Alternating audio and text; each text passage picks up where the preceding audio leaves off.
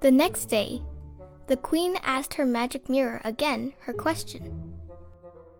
Mirror, mirror on the wall, who's the fairest of them all? You, my queen, have beauty rare, but young Snow White is twice as fair. What? The huntsman betrayed me. The queen was extremely angry. She demanded that the mirror show her Snow White. It showed a small cottage in the woods, and the dwarfs heading off for the day, leaving Snow White alone. If you want something done right, do it yourself. The queen dressed as an old lady selling ribbons. She made her way to the dwarf's cottage.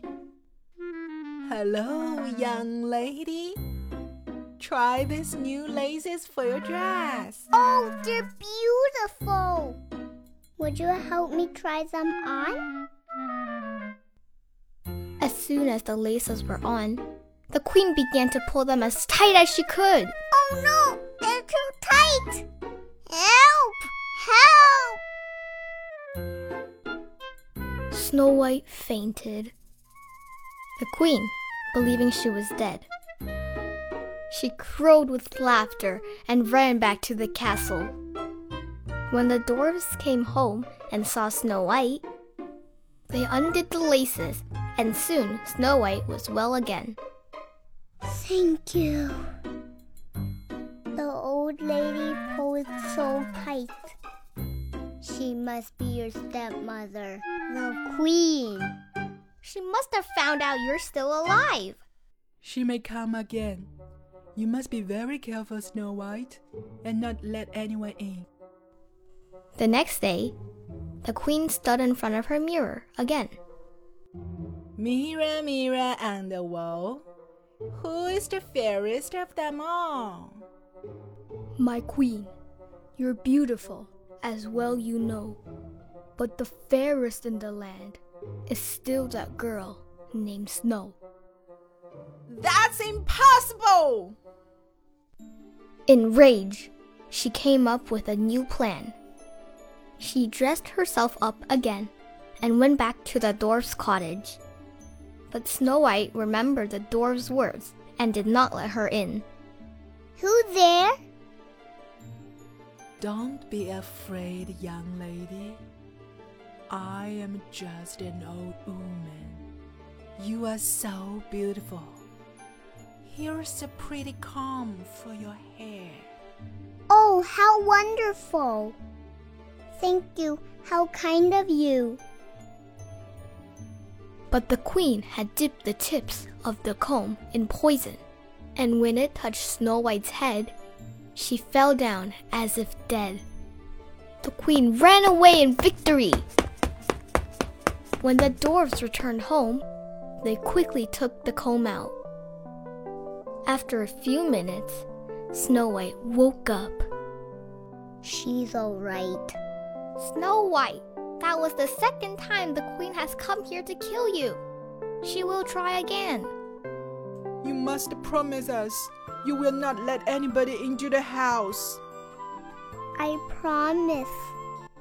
The next day, when the queen stood before her mirror again, it told her, My queen, I know it's hard to hear, but Snow White is the fairest.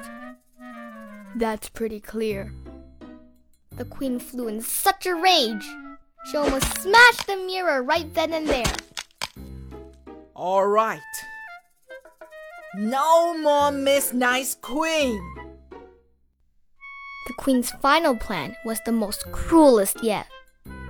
She dressed herself once more and headed to the dwarf's cottage. Good morning, beautiful girl. Would you like to share my apple? It looks delicious. But no, I can't. Someone is trying to hurt me, so I shouldn't be talking to strangers. You are so smart to be so cautious. What if we share an apple?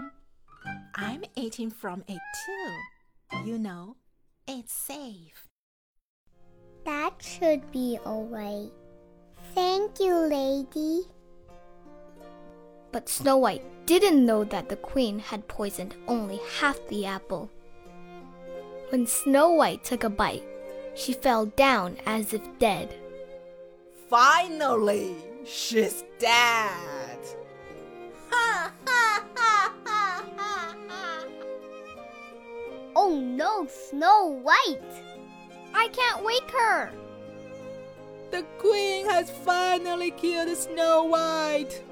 They put Snow White in a glass coffin. What a beautiful girl. Why is she in this glass coffin? Does she need help? Her name is Snow White. She was poisoned by an evil queen. We don't know if she's dead, but we haven't been able to wake her. My doctors are the best in kingdom. Let's take her down the mountain and get help. As the coffin was moved down the mountain, the piece of poisoned apple fell out of Snow White's mouth, and she woke up. Snow White. Are you okay? Fine now. Thank you for saving me. You must be a wonderful person if these dwarfs care for you so much. Your beauty is extraordinary. Would you marry me? Thank you. Yes, I do. The prince and Snow White got married and lived happily ever after.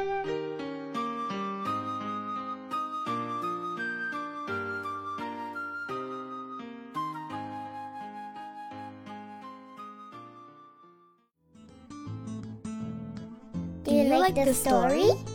Come back tomorrow.